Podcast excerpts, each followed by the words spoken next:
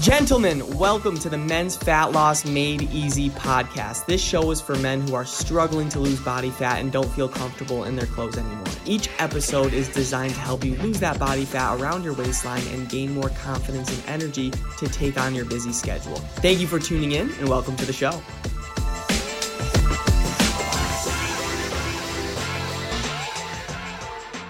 What is going on, everybody? Welcome back to the Men's Fat Loss Made Easy podcast, where I'm here to give you the best tips and tricks that you could use on your fat loss journey. Today, we'll be talking about why you failed at weight loss before, gentlemen, and this is really going to help you because if you're listening, there's probably a good chance that you've tried to lose weight before. You tried to get in shape and it worked. Maybe you followed that P90X program or that meal plan you found online or whatever it is, but then work got busy. Life happened. You started traveling, family life got busy, and you fell off track. And the weight that you once lost came right back on, and you feel exactly the same, if not worse, than you did before. And you may have thought, like, wow, you know, that was kind of pointless. And because you had that bad experience, you're now skeptical to start another fitness journey. You think that you'll fail again. Well, gentlemen, you're always going to fail if you never start. So let's take action today, but let's do it the right way. All right, I want to share some reasons why you failed at weight loss before. So let's avoid them this time around, guys. All right, so the first reason why you fell off track the first time was you were way too restrictive. You didn't know how to fit in your favorite foods, your favorite beverages within your diet. So when the parties came and the vacations came, right, then you fell completely off track because you had no balance. And you looked at food and you're like, this is good. This is bad. This is good. You're putting moral laws behind nutrition. And if you're doing it like that, you're doing it wrong, gentlemen. You need a sustainable weight loss approach. That's what we do with all of our clients. We make sure that they have their favorite foods, but also they're losing weight, toning up, building muscle. There is a balance to it. So, gentlemen, next time you start your weight loss journey, stop being so restrictive.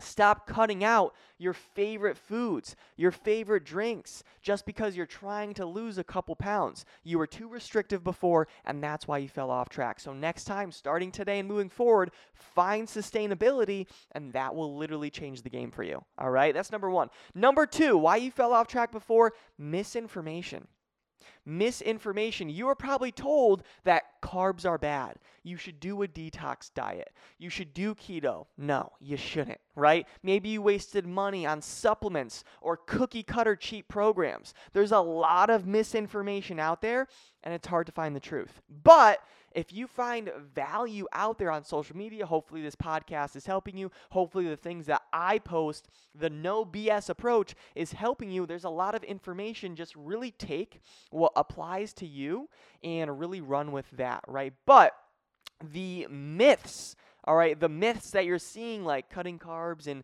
detox and juices and all those, stay away from those. Take the information that will teach you about sustainability. Take the information that will lead you to long term success, not a short, quick fix. All right, there's a lot of misinformation, gentlemen, out there.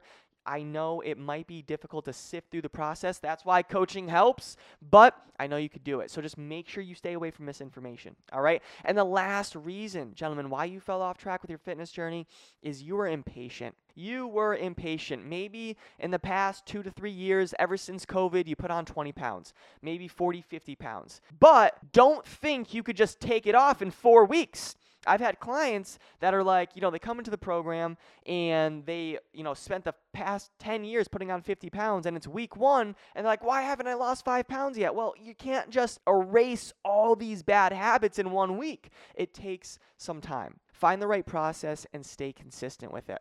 All right. And if you can avoid, gentlemen, being too restrictive, getting led by misinformation, being too impatient, then you will 100% succeed on your weight loss journey.